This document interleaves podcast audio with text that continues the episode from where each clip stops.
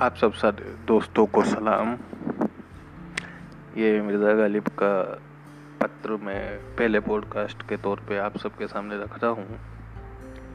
तो लीजिए आप सबकी नज़र। ये पत्र उन्होंने मुंशी हर गोपाल तफ्ता के नाम लिखा था तो पत्र कुछ यूँ। महाराज, आपका मेहरबानी नामा पहुँचा। दिल मेरा अगरचे खुश ना हुआ, लेकिन नाखुश भी ना रहा। बहरहाल, मुझको के नालायक व जलील तरीन खलायक हूँ, अपना दुआ गो समझते रहो। क्या करूँ? अपना शेवा तर्क नहीं किया जाता।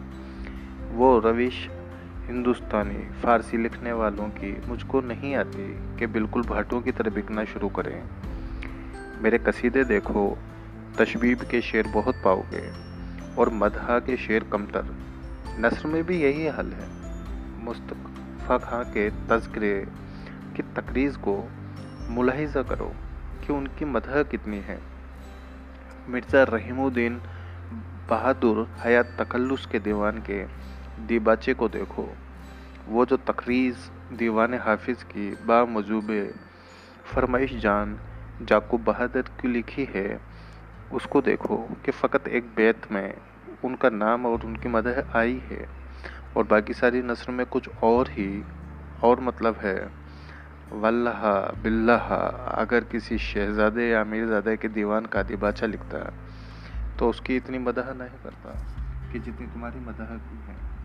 अब तुमको और हमारी रविश को अगर पहचानते हो तो इतनी मदह को बहुत जानते किस्सा मुख्तसर तुम्हारी खातिर की और एक फ़िक्रा तुम्हारे नाम का बदल कर उसके एवेज एक फ़िक्रा और लिख दिया है इससे ज़्यादा बठई मेरी रवीश नहीं, ज़ाहिरा, तुम खुद फ़िक्र नहीं करते और हजरात के बहकाने में आ जाते हो।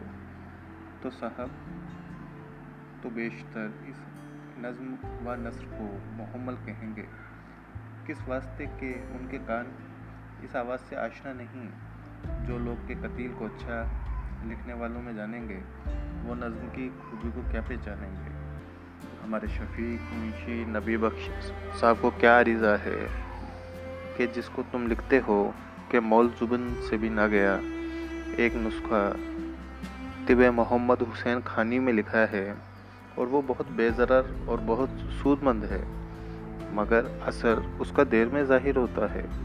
वो नुस्खा ये है कि पाँच सात शेर पानी लेवे और उसमें शेर पीछे तोला भर चौक चीनी कूट कर मिला दें और उसको जोश करें।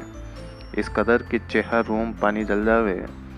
फिर उस बाकी पानी को छान कर कोरी ठिलिया में भर रखें और जब बासी हो जावे, उसको पिए, जो गिज़ा खाया करते हैं, खाया करें।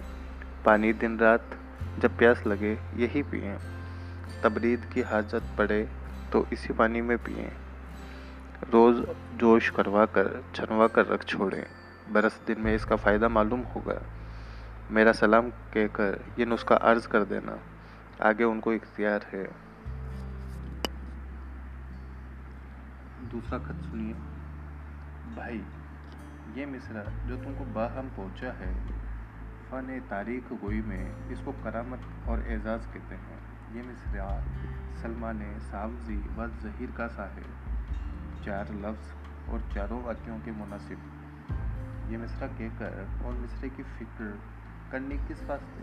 वाह वाह सुबहान अल्लाह। और ये जो तुमको फ़र के लफ्ज़ में तरदूद हुआ है और एक सूखा सेमा शहर जहूरी का लिखा बड़ा ताजुब है, ये लफ्ज़ मेरे ही पंजाब में दस हज़ार जगह आया होगा।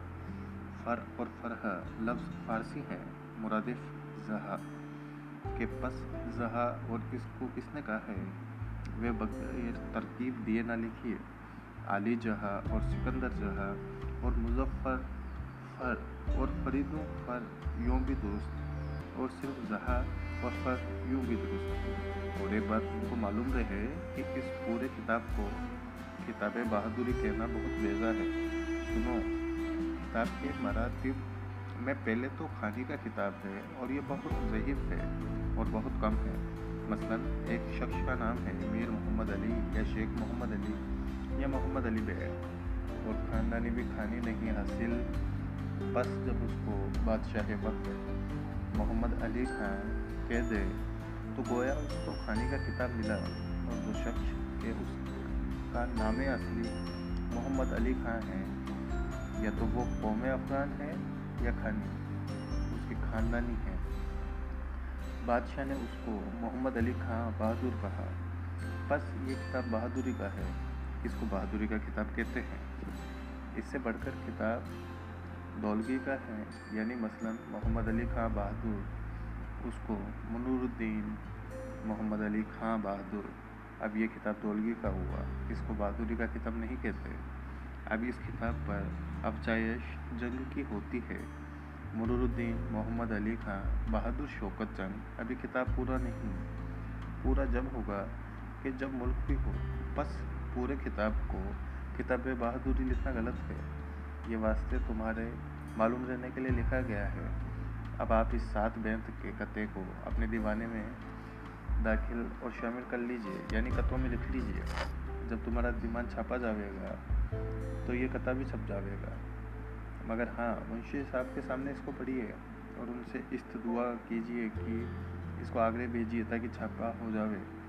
असदुल अखबार में और जुब्तुल अखबार में यकीन है कि वे तुम्हारे कहने से अमल में लावेंगे मुझको क्या ज़रूर है कि मैं लिखूं? मैंने यहाँ शादी कुल अखबार में छपवा दिया है।